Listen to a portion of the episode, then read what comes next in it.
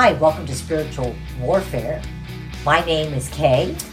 Hi, and my name is Teresa. And we are reading from Dr. David Jeremiah's Hope Living Fearlessly in a Scary World. And today we're going to start out with Read the Word Obediently. That you may observe to do according to all that is written in the book of the law from Joshua 1 8. Notice the phrase observe to do in this passage. It's easy to pass over these three words as negligible, but in reality, they present one of the great concepts of the Old Testament. We are not to read the Bible for information only or to just increase our knowledge. We are to study the Bible to discover God's will for our lives. We observe in order to do. We observe the Bible in order to obey the Bible. One of the most subtle and dangerous errors we can fall into is to view the Bible simply as interesting reading. Yes, it's timeless literature, fascinating, entertaining, and moving. But at all times, the Word of God is no mere book. It's meant to change who we are and how we live. The Bible's message can't simply stop with the mind, it must go on to the heart and the will. We are to be doers of the word and not hearers only. James 1 22. When we fear living counterculturally as God's light in the world, obedience is the single key to banishing the fear.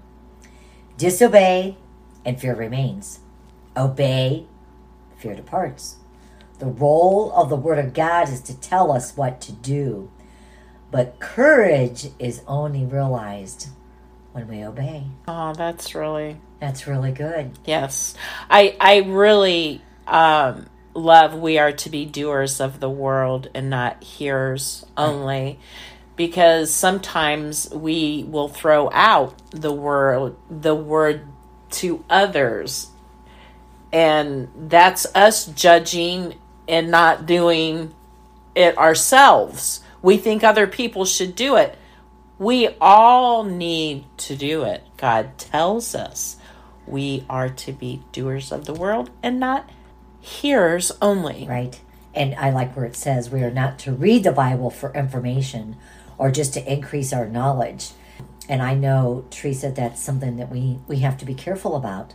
We could be so knowledgeable of the Word of God and know the verses and where they come from. And I'm guilty of that, okay? I know a lot of the Word of God, but I can't always pinpoint exactly what the verse is or uh, what the book it is, you know, that it comes from. But I do know that I have encountered in my journey those that know the Word of God from front to back and they know the verses and so forth, but it is information only. Yes. Yes. Okay. They don't. It's not do in it. their heart. Nope.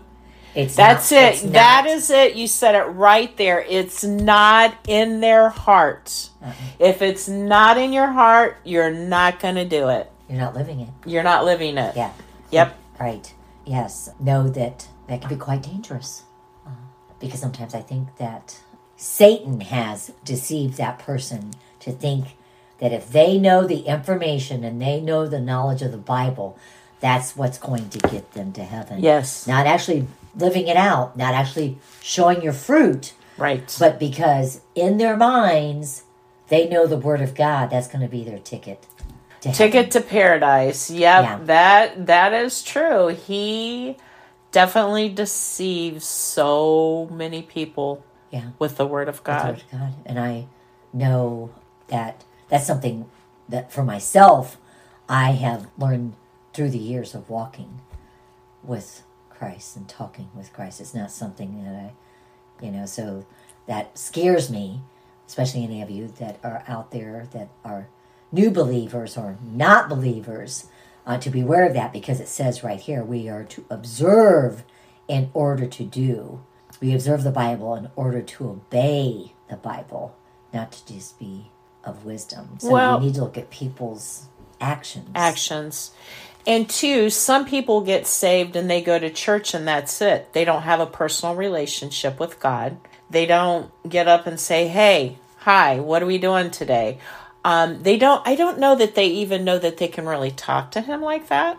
But you can. He wants a personal relationship with you. It's so fun.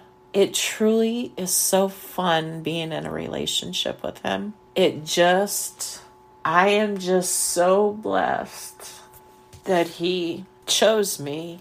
Um, I don't know where I would be if I did not have, I would hate to not have him in my life or not have the Holy Spirit. Like I told you before, if that ever left my life, that would be one scary feeling never to get back. Yeah. Because he's with us every day, every minute, every second. We're going to close there, Miss Kay, unless you have something else you want to read. If today were your last day, where would you spend eternity? It's your choice. See you next week. God bless.